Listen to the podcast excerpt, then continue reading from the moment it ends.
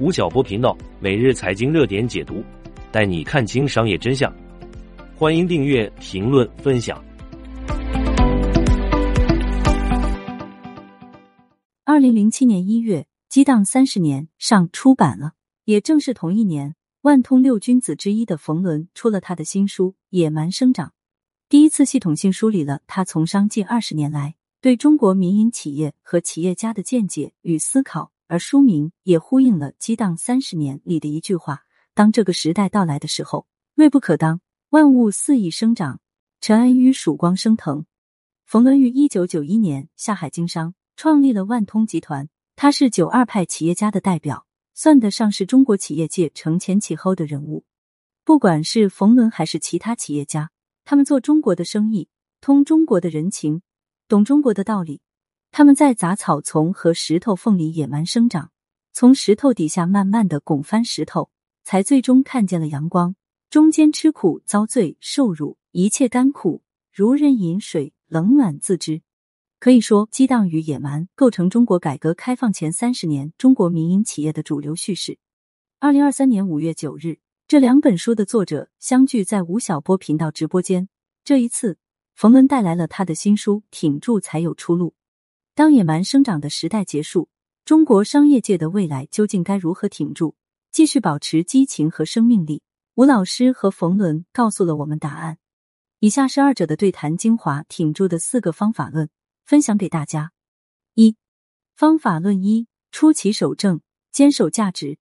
从二零零四年起，冯仑陆续参与发起和创立二十三家公益基金会。二零一五年，又创立了公众号“冯仑风马牛”。如今的冯仑更像是一名布道者，希望传递一些最基本的商业价值观。于他而言，商业的底层价值观或许就是坚守正道，做个好人。吴晓波，冯仑和我是多年老友了，我很敬重他。一方面，他是一位成功优秀的企业家；另一方面，他还能写书，跟我抢生意。前几年他出过一本书，叫做《扛住才是本事》，今年又出了一本《挺住才有出路》。首先。想问一个问题：创业三十二年来，哪件事让你快挺不住了？冯仑，一九九二年的时候，我们卖了一个项目，对方本应该付给我们八千多万元，但是实际上只付了四千多万元，因为对方没钱了，又有内讧，所以想把钱都要回来。当时我们把最后一个项目卖掉了，赚了几千万的利润，打算离开海南，本来是一件非常完美的事情，但是他们违约了，最后还使了一个坏招，编织罪名举报我们。举报完后，公安来抓我们。那时我三十三岁，公司平均年龄大概二十七岁。公安看完我们的档案资料后，觉得我们不像坏人，于是认定为经济纠纷，让我们在一个礼拜内自己想办法搞定。在这种情况下，对方找到我们退钱，那时我们都很慌，内部也产生了分歧，钱到底退还是不退？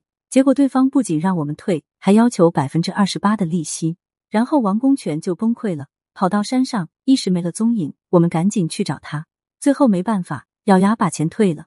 最后这个项目里外算下来亏了六七千万，这件事让我特别崩溃。吴晓波，这件事给你的经验和教训是什么？冯仑，要做个好人，尤其是当个老实人。如果当时我们的背景不干净，公安就不会给一个礼拜的时间，那么公司就完了。不仅如此，负责这个案子的人后来和我们交流的比较多，他说我们不仅是好人。而且一定能干成大事，以后有什么事找他，他会帮忙。这次经历概括起来就是四个字：出奇守正。守正意味着以后我们规规矩矩的做事；出奇就是创新变通。在中国，很多生意人都在讲变通，但就像一个圆，每次变十五度，变多了就南辕北辙了。所以守正是前提，百分之八十的事不变通，百分之二十的事在原则上加以变通。我们公司活了三十多年。就是当老实人的结果，当下可能吃了点亏，但从长远来看，并没有吃亏。吴晓波说：“商海极其险恶，但是你立志做一个好人，总会有人雪中送炭，哪怕刀架到脖子上，刽子手都可能会刀下留人。”我的价值观便是认可商业之美。在商业上，我觉得有两大法则：第一个是丛林法则，商业世界中一定存在弱肉强食、大鱼吃小鱼；第二个法则是康德法则。康德有一句话说：“我所敬畏的是头上的星空和心中的道德律。道德律可以指法律或价值观，头上的星空是什么呢？老天爷会时常看着你，最后时间会告诉你谁是正的，谁是恶的，谁是老实人，最终天道轮回。二方法论二：简单、专注、持久。从冯仑创业的一九九一年至今，一转眼三十二年过去了，在时间的冲刷下，他目睹有的企业越做越大，有的却早已烟消云散。这几年，冯仑便开始思考这一问题。那些挺住三四十年的企业是如何越活越好的？他总结了六个字：简单、专注、持久。吴晓波提出，你在书中提到有三类人创业最容易成功：第一类出于对某种事物的深度喜欢；第二类像马斯克这样有远大使命的人；第三类熟练掌握创业所需的各项技能、摸清创业规律的人。所谓的创业老司机，我们来说说因喜欢创业。我做过一件我很喜欢但亏钱的事，教开书店。我希望给中国的读书人在西湖留一扇看得见风景的窗户，但当时我还较为理性，给自己定了一条止亏线，亏两百万我就撤。冯仑回答：以万盛书园的创始人刘苏里为例，刘苏里开书店能赚钱，一方面他热爱，另一方面他专业，他的太太负责经营，他则是人文社科领域的专业买手。所以你不光得喜欢这件事。还得在这个领域里表现出不一般的喜欢，要有平均线以上的专业水平，更要全身心的投入。喜欢解决了专注，像刘苏里一辈子开书店，他没做第二件事，而做商业恰好需要专注，另外需要毅力，持续的专注使你建立起商业壁垒。琉璃工坊的创始人杨慧珊和张毅夫妇就是这种类型的人，他们一位是演员，一位是导演，就是因为热爱，不惜倾家荡产投身琉璃制造事业。然后坚持，再坚持，最后坚持做出来了。所以，爱好只是浅层，你必须迷恋、疯狂的喜欢。我再举个例子，北京有一家店叫细活里，创始人原本在投行工作。有一次，我和他在纽约看到他一直在路上编绳子，后来发现他痴迷于编织。到他在北京的家里，发现全都是他从世界各地搜集来的布料。十几年前，他开了细活里，它是中国最好的环保品牌之一。充满着生活方式美学，现在一直开着，一直赚钱。吴晓波说：“有道理。或许我喜欢读书，喜欢开书店，但对开书店没有达到流苏里这般痴迷的状态，而且也没有继续坚持，没有把它当做一个 all in 的职业来做。今天我才意识到这个问题。所谓的情怀、理想都是教训。回归商业本身，失败或许还是因为不够热爱一件事情。”三方法论三：保持乐观。学会解释。有人曾这样描述冯仑：乐山乐水乐自在，一文一商一从容。那晚，他穿着黑色夹克外套，轻松写意，时而上扬的嘴角显露着实诚与老练，与精神内耗的当代青年形成了强烈的反差。他常说：“我们需要新的解释，换一个角度看问题，学会与自己和解，或许就能挺过去。”吴晓波说：“你在书中写道，应该焦虑的事，就让他焦虑着。”我从来没有遇见过不焦虑的人，连和尚都焦虑。王阳明去世前说：“此心光明，亦复何言？”我还有什么话可以说的呢？这句话还是充满焦虑的。人一定会有焦虑。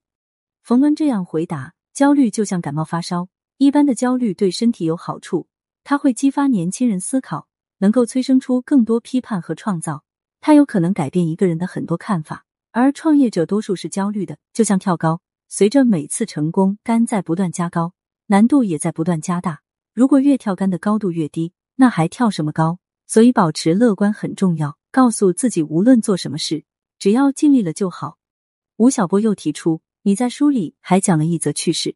当时你和王石去了机场，身旁的翻译在登机的时候找不到证件了，急得满头大汗。王石说：“刚好我们去机场闲逛闲逛。”此话一出，翻译的心就定下来了，不再焦虑。后来证件也顺利办好了。所以你在书里提到，悲观者往往正确，乐观者往往成功。那么，对于王石和你这样的乐天派而言，乐观主义是天生的吗？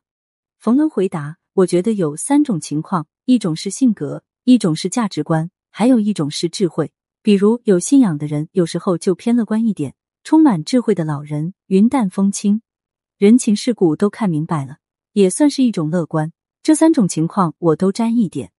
其次。我对很多事情都有解释，比如我喜欢用历史解释当下，很多事就看明白了，所以我乐观。而有些人被焦虑所困，是因为缺少了新解释。当你被封闭在一个旧解释里，往往很纠结，越想就越挺不住。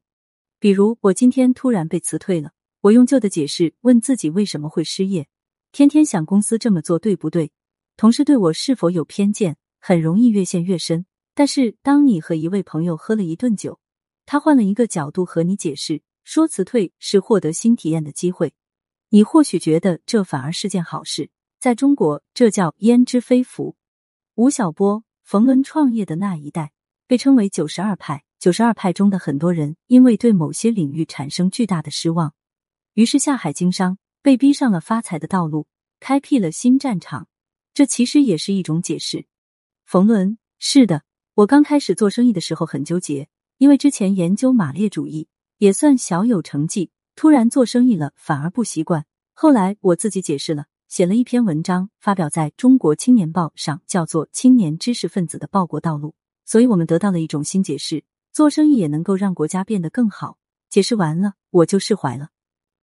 从此以后，我对做生意充满了自豪感，觉得自己在干一件大事。四方法论四：吃得了亏，求得了人。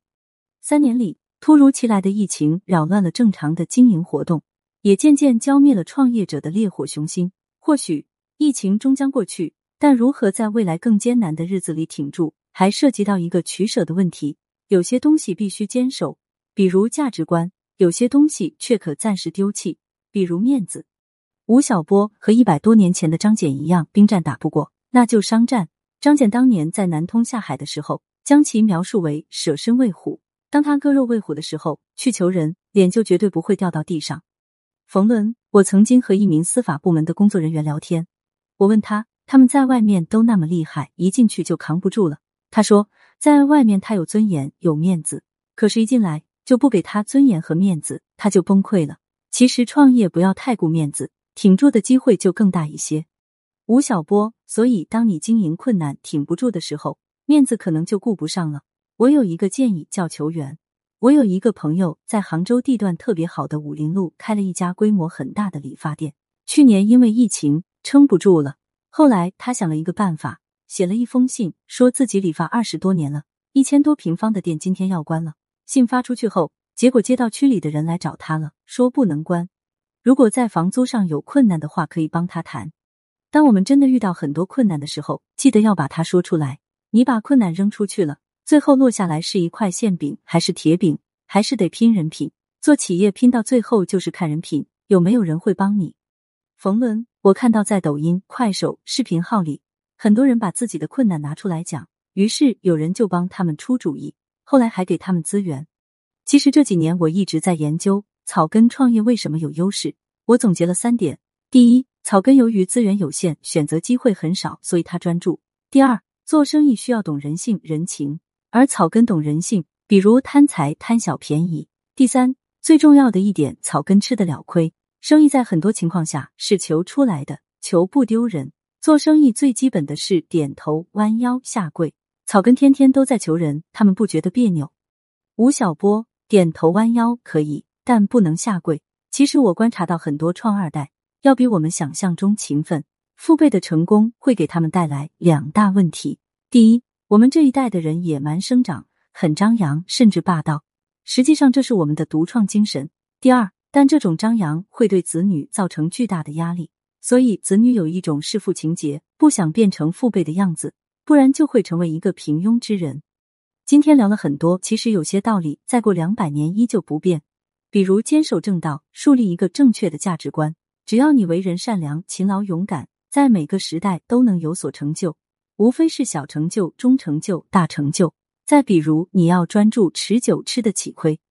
冯仑，这些都是大道理。我发现，相信大道理并且按照大道理做事的人，最后会成为大人物。历朝历代都是如此。像多吃多沾，这是小道理；帮助别人，这是大道理。助人多了，最后就成为了大人物。所以要做把大道理留给自己，把小道理给别人的人；把小道理留给自己，把大道理给别人的人，往往活成了小人物。吴晓波老师王牌课程。每天听见吴晓波第七季已经上线喜马拉雅，一百万人都在听的商业日课，带你提升商业认知，发掘商业机遇。点击文稿区链接即可加入，欢迎你一起来学习。